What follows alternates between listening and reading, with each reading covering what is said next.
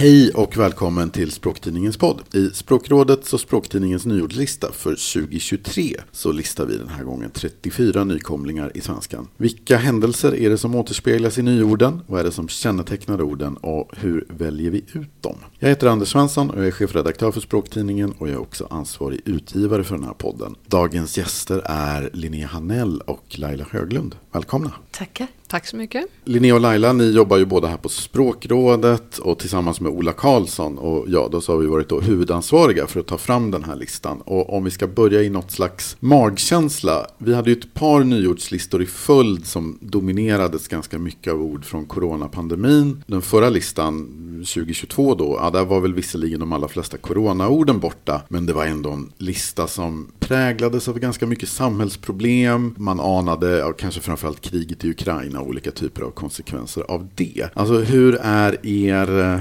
magkänsla i år för de här nyorden? Alltså tiden har ju inte blivit så mycket ljusare. Det kan man ju säga. Men jag tycker att listan är inte riktigt lika deppig deppig som 2021 och 2022. Kanske för att vi har vant oss vid att det är ganska mörka tider. Alltså man ser ju lite klimat och miljökris, man ser lite krig. Men det är också ganska mycket lite vanligare ord sådär som DNA-pass och dopaminfasta och sådär. En nykomling tror jag är gängvåld. Det syns nog mer nu än tidigare i alla fall. Det börjar komma in i allmänspråket. Det har ju varit en samhällsdebatt längre än bara 2023 men det blir tydligare i nyordslistan nu. Laila, hur är din magkänsla? Känns det som en depplista eller som en pepplista eller någonstans mitt emellan? Ja, det är ju snarare mitt emellan då. Det är ju inte superdeppigt. Eh, men, men det är klart, gängvåld är förstås inte så peppigt heller. Däremot så har vi ju med lite ny teknik och det kan ju vara, ge lite mer positivt intryck med eh, AI-teknikens utbredning. Och vi har även eh, diverse trendord från datinglivet, så lite mer normalitet och liv. Jag roade mig med att räkna lite här innan. Som sagt, det är 34 ord på den här listan då. Och så av dem så är det, det är 23 som är substantiv. Och sen så är det sex stycken som är nominalfraser. Det är sånt som, vad ska man säga, lite slarvigt beter sig som substantiv. Där vi har ett substantiv som ett huvudord, ungefär som det svenska tillståndet eller grön kolonialism för att ta två ord från den här listan. Sen är det några få verb och några få adjektiv. Det här med att substantiven är så pass dominerande, så många. Vad kan man tänka sig att det beror på? Det brukar ju alltid se ut så. Att när det bildas nya ord i svenska så är det vanligare att det är i ordklassen substantiven någon av de andra. Och många av nyorden kan man ju också göra ett adjektiv eller verb av. Till exempel gargasnipe som vi har en smygtagen bild eller film på en person som anser sig konstig ut. Där finns ju också verbet garga. Eller eh, om man tar den här nya filosofiska inriktningen långtermism så kan man ju också bilda adjektivet långtermistisk eller eh, adverbet långtermistiskt. Så det har ju också lite att göra med hur, hur man av tradition gör listor av ord i svenskan, alltså våra nyordslistor men också SAOL och sådär, så tror jag att man ofta tänker att huvudordet är ett substantiv. Det är väl också så att för nya företeelser, så det som kommer att definiera dem blir ju ett substantiv ofta. Vi har långtermism och vi har de-influencing och vi har DNA-pass och alla nya uppfinningar tenderar att vara substantiv. Det är väl så att det är, först så får vi den här lite som etiketten som vi stämplar på det här fenomenet eller vad man ska säga. Och sen kanske man bildar olika ord utifrån det kan man tänka sig. Att först är det någon som myntar till exempel den här filosofi, filosofiströmningen långtermism. Och sen så finns det långtermistiska filosofer och resonemang och så vidare. och så vidare. En annan sak som förstås alltid alltid är väldigt talrika när man kikar på de här listorna det är också att det är väldigt mycket sammansättningar. Att mer än hälften av orden här är på något sätt sammansättningar. Det är evighetskemikalie, hyschpengar till exempel. Det vill säga vi bildar nya ord utifrån gamla välbeprövade beståndsdelar. Det här med att vi har så mycket sammansättningar på listan och varför vi så i allmänhet har så mycket sammansättningar i svenskan. Hur kommer det sig? Ja, det är ju också väldigt typiskt. Det är lätt att bilda sammansättningar i svenskan svenskan, framförallt när det gäller substantiv. Så det är lite vår ordbildningsmodell i svenskan eller vad man ska säga som ger utslag här till exempel? Ja, det kan man ju säga. Det är det absolut vanligaste sättet att bilda ord i svenskan. Det brukar ju vara uppåt 80 procent som är sammansättningar bland nyord. Och sen så kan det vara i kombination med andra sätt att bilda ett nytt ord, till exempel långtermism som är en sammansättning men också ett lånord. Så att det är alltså long term och ism. Lånord är alltså ett annat sätt att bilda nyord som man kan kombinera med sammansättningar men sen finns det ju också avledningar som till exempel prompta. Alltså man har ett ord i en ordklass, Eh, ett prompt som är ett substantiv och sen så gör man ett verb av det genom att lägga till ett a. Det är också ganska behändigt att göra på svenska. Det är rätt tydligt till exempel om man skulle jämföra på engelska så blir ju prompt både substantiv och verb och det blir inte lika tydligt att man har ett nyord för handen men det är ofta tydligare i svenska att man kan byta från ett substantiv till ett verb eller från ett verb till ett adjektiv eller sådär. Det där är en av de sakerna som jag tycker är så väldigt härliga med svenskan eller just att det är så enkelt att göra verb av saker och ting. Man bara hänger på ett a eller vill man göra ett adjektiv av någonting så kan man ofta bara hänga på ig. Det gör ju någonstans tycker jag att ja, men det blir ganska enkelt att leka med språket. Eller det, känns, ja, det finns någon slags flexibilitet i det där. Det är så också då att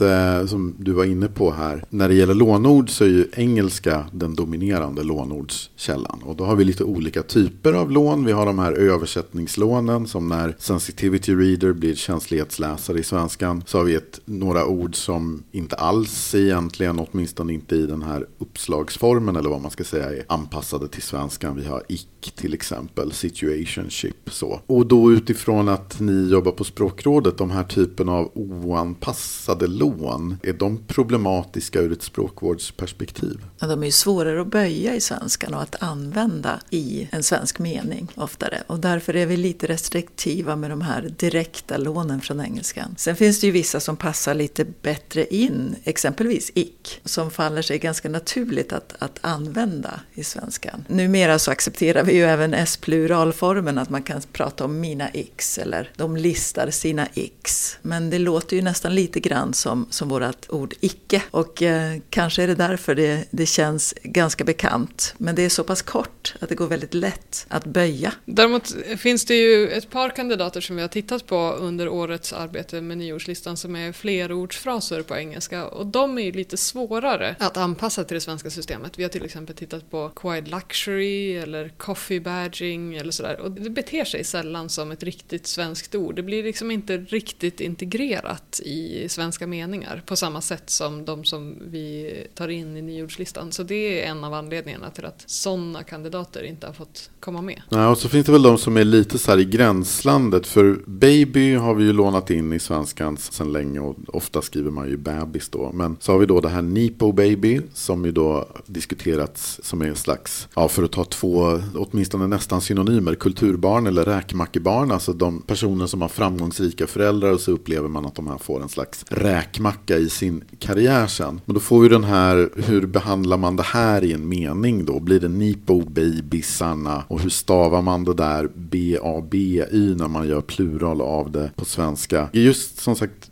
Språkrådets roll här, när den här typen av ord, för den här typen av ord förekommer ju då och då på nyordslistorna. Finns det de som hör av sig och är liksom kritiska och tycker att det här borde, vad ska man säga, språkvårdas bättre. Ja, det händer ju att folk hör av sig och ger respons på nyordslistan. Och det är ett sånt tema som kan komma upp. Och det är ju intressant att veta vad det finns för åsikter ute i samhället. Och vad säger du då som språkvårdare? Ja, i, i någon mån kan ju vi försöka styra språket, men det är ju inte så att vi kan bestämma över språket. Är det nepo babies som finns i det svenska språkbruket så är det lite som det är med det. Vi kan inte bestämma att det vore bättre om det hette nepo-bebisar. För det gör inte det. Det är inte det ordet som finns. En sak som jag tycker är intressant med språkrådet är ju att ni, jag vet inte hur jag ska uttrycka mig, men kanske så här, i någon mån lite sitter på dubbla stolar. För ni har ju dels den här rollen att, så att säga, ja, men, följa, bevaka språkutvecklingen i Sverige. Och där är ju nyordslistan förstås ett typiskt exempel på någonting sånt. Men sen också det här att man ska vårda svenskan. Det du stöter på, eller det ni stöter på när den här typen av av ja, kritik eller personer hör av sig med den här typen av kommentarer. Är det så att upplever de att det finns någon slags motsättning mellan de här två uppdragen? Ja, men så som vi har sett på vårt uppdrag de senaste decennierna så har det ju varit framför allt att vi ger råd till språkbrukare. Så om en språkbrukare hör av sig och säger jag tycker inte det känns så lyckat med särskilt den här eh, pluralformen nepo babies med engelsk, eh, alltså där, man, där y blir ie i plural. Då kan ju vi säga okej, okay, men ett alternativ är ju att skriva nepo babies, B-A-B-Y-S. Eller så skulle du kunna undersöka om det passar bättre med en synonym då som räkmackebarn eller kulturbarn. Så att en person som ber om råd kan vi ge råd och hitta olika alternativ. Däremot så ser ju inte vi längre, som man kanske såg för 50 år sedan i språkvården, något uppdrag att eh, vårda svenskan för svenskans skull, utan vi riktar ju mer in oss på språkbrukarna och ger dem råd. Och vårda svenskan för svenskans skull, vad tänker du då? Är det mer... Om man, om man tittar på en språkvårdsklassiker som Velander, Erik Velander som skrev den här riktig svenska 1939 och som gav, gavs ut sen under flera decennier fram till 1970-talet. Han går ju mycket in och petar i språket även där ingen, har, eh, ingen språkbrukare har lyft ett problem eller ställt en fråga utan han kan säga att det borde egentligen inte heta, eh, nu kommer jag inte på något exempel, Nej, men, men hans språkvård värv gick ju mer ut på att granska svenskan, läsa tidningar och böcker och sådär och se, hitta uttryck som han tycker är problematiska och rekommendera en annan skrivning. Det är, tror jag, mycket språkvårdens historia i läroverken. Alltså det är där mycket som man började ge råd om språk. Lärare ger råd till elever. Och då kan det kanske vara rimligt att man pekar ut fel eller ger råd som ingen har bett om, så att säga. Det kan ju delvis vara en lärares uppdrag. Men så ser vi ju inte på det idag. Jag ser det inte på mitt uppdrag så och jag tror att mina kollegor håller med mig. Ja, vi observerar ju språkbruket mer idag och konstaterar vad som sägs och vad som används i skrift. Det är ju så att om man inte gillar de här engelska orden så kan man låta bli att använda dem som språkbrukare och då kommer de ju att försvinna. Det kan ju också vara så att när ett engelskt ord har vuxit sig fast och, börjat användas väldigt mycket i språket så kommer det ju också att anpassas till svenskan mer. Ett av mina såna favoritexempel är att just det här med att många tycker att när S-pluralen kommer in i svenskan, att det är många, eller vissa ser det som ett tecken på att nu påverkar engelskan även svenskans grammatiska system. Att det inte bara är en massa lånord utan det påverkar grammatiken också. Och så slår man upp typ vad är det, 1923 års upplaga av Svenska Akademins ordlista. Och då har ordet film har en pluraländelse och det är S. Det är bara films. Medan om man idag skulle gå och säga jag såg flera films i helgen. Då är det ju liksom valet av pluralform och inte filmerna du såg som kommer bli diskussionsämnet. Just i stunden när man upplever att de här orden kommer in och de känns främmande på något sätt. man kanske känner sig lite irriterad eller tänker att det här är inte riktigt bra, det här är en dålig språkutveckling. Men som ni är inne på tror jag att ganska många av de här anpassas ju undan för undan. Inte från dag till dag, men kanske från årtionde till årtionde eller så. Ja, S-pluralen hjälper ju till medan de ännu är färska lånord och innan de har etablerat sig i språket. Det hjälper oss att kunna använda dem lite grann, men sen brukar ju den falla bort. Så har det ju absolut sett ut under de senaste 150 åren av engelska lånord i svenska eller så. Men eh, det är ju ett annat språksamhälle idag än 1923. Idag kan ju svenskar engelska väldigt bra, så det är inte alls säkert att S-pluralen kommer ramla av. Vi får väl se hur det utvecklar sig. Språkvårdens främsta invändning mot S-plural var ju länge att det är så bökigt att göra bestämd form plural. Om det heter x, vad säger man då? De där, nu för tiden brukar det lösa sig. Ja, de där xen, de där nepo-babysarna, två nepo-babys, de där nepo-babysarna. Så kommer det nog bli. Ja, man skulle kunna rekommendera formen nepo-babyer, men den finns inte i bruket. Nej, det kanske blir nepo-bebisar. Ja, eller kulturbarn. Ska vi ta ett ord som inte är med på listan, men som är det som jag har fått in flest nyords, eller ja, som flest läsare har skickat in som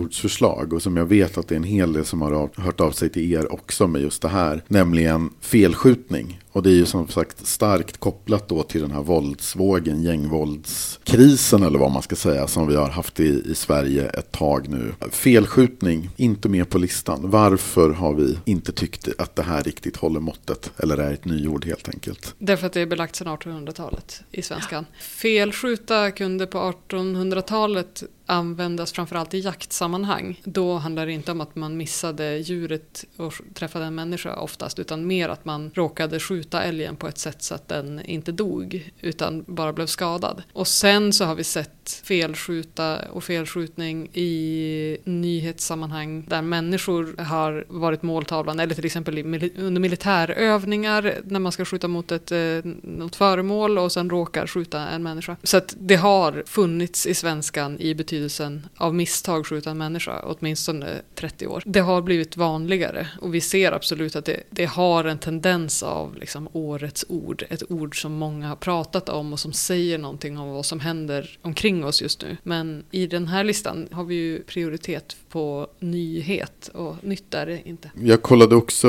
upp det där och även liksom kopplingen till gängvåld såg jag att det har använts, även om förstås då årets våldsvåg eller liksom den eskaleringen har ju varit exceptionell. Men liknande händelser har ju skett i mindre skala tidigare. Det vill säga helt enkelt att att någon har fått i uppdrag att skjuta en annan person men har förväxlat offret och skjuter en annan person. Och det här finns det ju, när man ser när man läser om polisutredningar och den här typen av händelser några år bakåt i tiden så hittar man felskjutning just i den betydelsen som den har idag. Alltså med den här, också den här kopplingen till gängvåld. Så att den är ju inte helt färsk utan den har funnits en tid tidigare. Men, men visst, det är ju ett ord som har ökat väldigt mycket i användning under året. Så är det ju definitivt. Ja, där eh, träffsiffrorna, som, vi brukar ju använda en mediedatabas för att göra undersökningar för att kolla om ett ord är nytt som uppdateras dagligen. Och där är ju träffsiffrorna superintressanta på felskjutning. Alltså man ser att det var ett hundratal träffar per år de senaste åren. 155 2021 och 130 2022 och sen är det 1213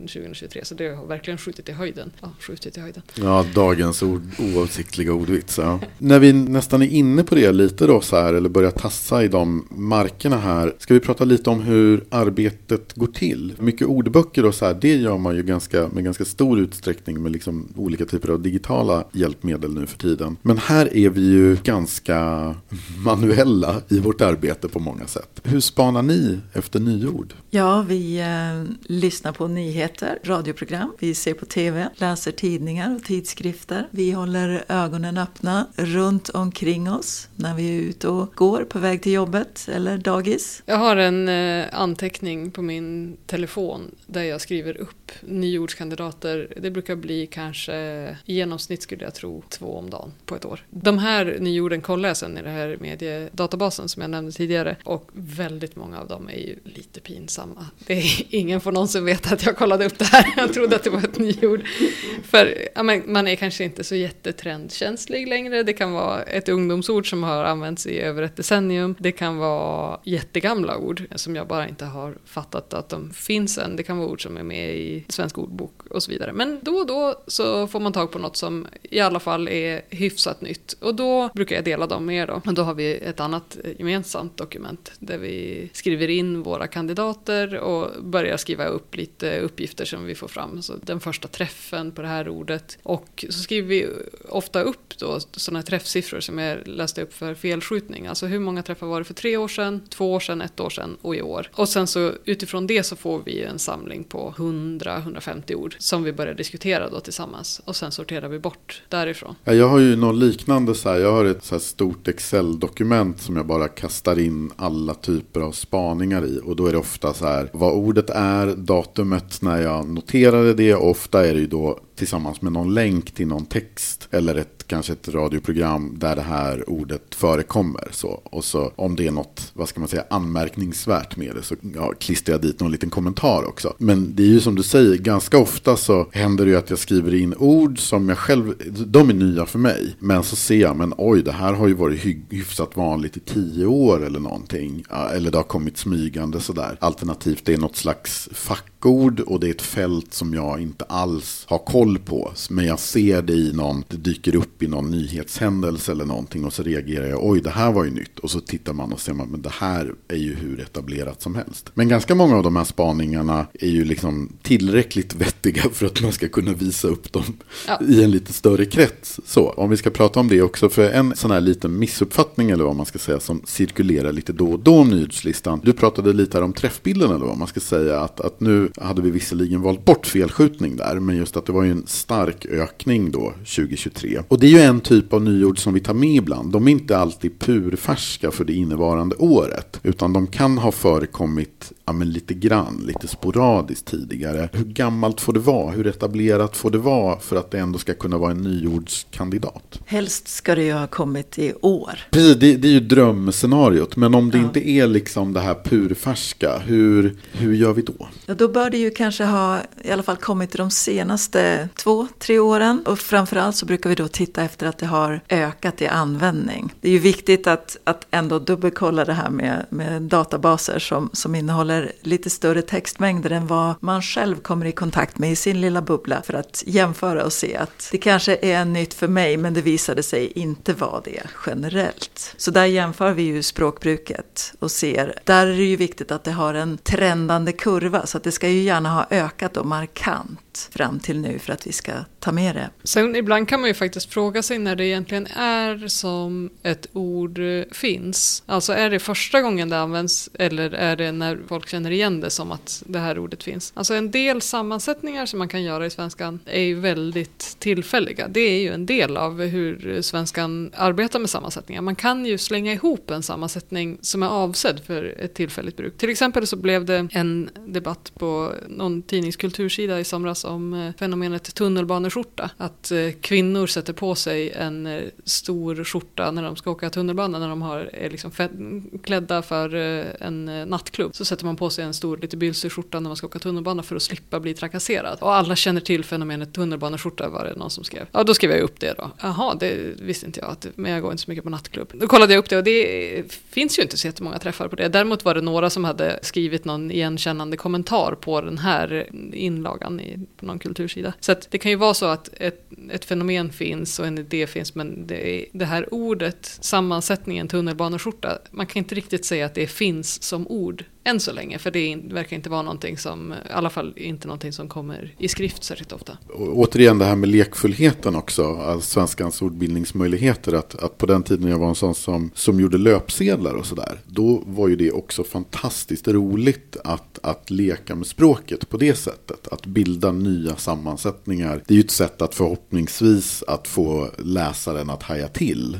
sådär, att om man på något sätt liksom, det blir slagkraftigt och bra. Vi samlar ju däremot inte inte på det sättet så att säga på alla typ löpsedelsord. De är ju ofta just ganska tillfälliga. Utan vi vill ju att de ska vara ja, lite lexikaliserade helt enkelt. Att de har börjat utveckla någonting som inte är helt upp uppenbart av de ingående beståndsdelarna. Vad vet jag, om man säger jättebil till exempel. Då är inte det så intressant mm. om det bara är en stor bil. Men om det blir någon speciell typ av bil som skulle börja kallas för jättebil. Vad vet jag, om den skulle ha sex hjul eller vad det nu skulle vara. Ja, men då blir det lite mer så här nyordsintressant. Det är också viktigt att det har viss spridning. Att det inte bara förekommer inom en viss krets i ett visst område. En annan så kritik som dyker upp mot nyordslistan då och då och i lite olika former. Det är så här att det här är ju bara trendord eller det här är ju bara medieord eller det här är bara Stockholmsord och sådär. Och det är ju förstås så att allt som finns på nyordslistan sätter sig ju inte i språket eller vad man ska säga. Utan en del av de här orden försvinner ju längs vägen. Men om vi skulle ta den här kritiken att, att vissa tycker att ja, men det är bara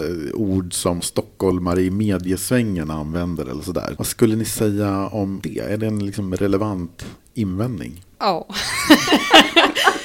Nej, men det finns en sån risk såklart att, att eh, det blir en slagsida mot det. För att både Språktidningen och Språkrådet har sina kontor i Stockholm. Vilket gör att vi som jobbar med nyordslistan bor i Stockholm och rör oss mycket i Stockholm. Det är en risk man får vara medveten om då. Alltså, det innebär ju delvis att man inte kan lita för mycket på ord som man hör i sitt eget privatliv utan får lita mer på media iakttagelser än eh, på privatlivet. Och då får man ju försöka se till att eh, man man tar del av media från andra delar av Sverige också och inte bara den Stockholmsbaserade pressen. När vi spelar in det här poddavsnittet så är det ju några dagar före det här nyordslistesläppet den 27 december. Och då får man ju nästan alla intervjuer när man pratar om nyordslistan så får man ju den här en fråga om har du någon personlig favorit och varför och sådär. Och jag tänkte vi skulle förstås vi också trampa in lite på det området här. Men jag tänkte att, att en favorit och som på något sätt också då man tycker fyller en lucka i språket. Det vill säga att det här var ett ord som vi faktiskt behövde. Vi har inte haft något bra, liksom någon riktigt bra benämning på det här. Så jag tänkte om vi börjar med dig Laila. Har du någon sån luckfyllarfavorit? Ja, luckfyllare är ju menstrosa. Det är ju dels ett exempel på ett ord som har bytt betydelse från att man har kanske använt det i mer beskrivande ordalag av en trosa som har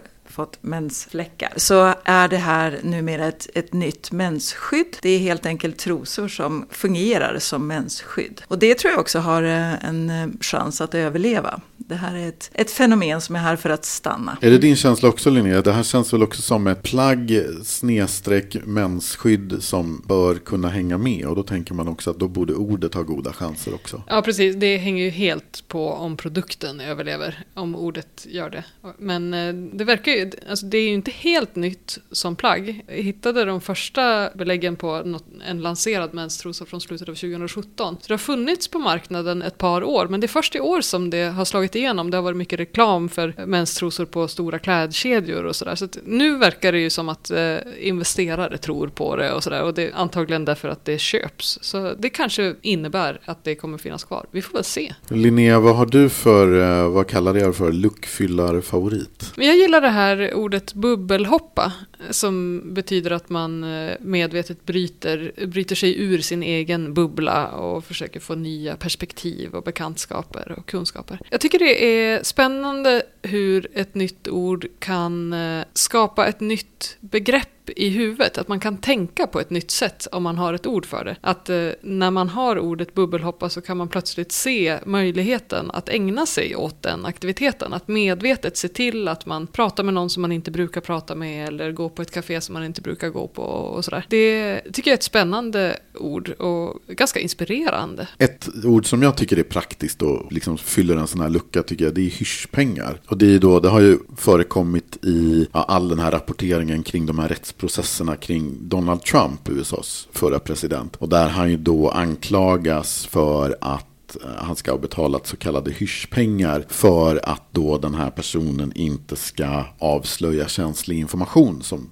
den här personen har om honom. Så det är ju en form av, kanske inte riktigt en muta, men det är liksom någonstans där i, i gränslandet i alla fall lite. Det här är ju någonting som man ser dyker upp i medierapporteringen då och då, just att man, man får pengar för att någon som känner till någonting ska hålla truten. Och det är ganska smidigt och sådär bra ord tycker jag, hyschpengar. Det känns som att det är, det är ganska genomskinligt och sådär. Så, så det tycker jag är en, ja, liksom bra ord att ta med sig. Jag håller med. Det enda som eh, väcker frågor här det är ju hur kan det vara så att svenskan fram till år 2023 inte hade det ordet? Det är väl lite märkligt faktiskt. För just muta det är ju i gränslandet men det är inte riktigt samma sak. En muta är ju någonting olagligt medan hyschpengar kan man ju betala ut helt lagligt så att säga. Så att det är viktigt att ha den skiljelinjen klar för sig. Mm. Och en muta kan ju ha en massa olika syften. Just hyschpengar är ju ganska komprometterande. Alltså varför är den här personen beredd att betala så mycket pengar för att man inte ska delge den här informationen? Alltså ibland kan det ju handla om rikets säkerhet eller så, men då använder man oftast inte hyschpengar för att tala om det, utan just fenomenet att eh,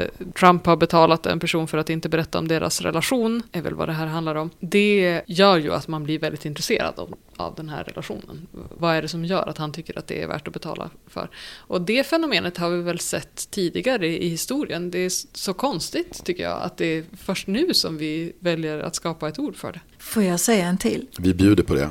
Mitt favoritord är ick. Dels därför att det är kort och dels därför att det är väldigt ovanligt att vi eh, får interjektioner som inlån. Det kommer ju då från engelskan från början, även om det passar bra in i svenskan. Ick är ju då drag eller beteende hos en person som en annan person finner frånstötande. Men det jag tycker är fascinerande med det här ordet är att det redan har gjort en liten resa när det gäller användning och betydelse. Och jag tänker exempelvis då på kocken Erik Videgårds eh, avslöjanden av hans främsta x i köket. Ah. Då handlar det inte längre om något frånstötande drag hos en person utan mera av saker man inte får göra. Så jag tror att det här ordet, x eller ick, det är här för att stanna. Så att då skulle det kunna vara, vad vet jag? Don'ts. Du får inte servera, vad kan det vara, så här fisk ihop med ost kan ju, vet jag. Ja, diska inte knivarna i diskmaskinen. Ah. Mm. var väl ett av dem tror jag. Det mm. finns också någon eh, artikel på nätet om eh, en frisör som delger sina främsta x. Och då kan det vara till exempel att ha polotröja när man går till frisören. Så ja. det är praktiskt.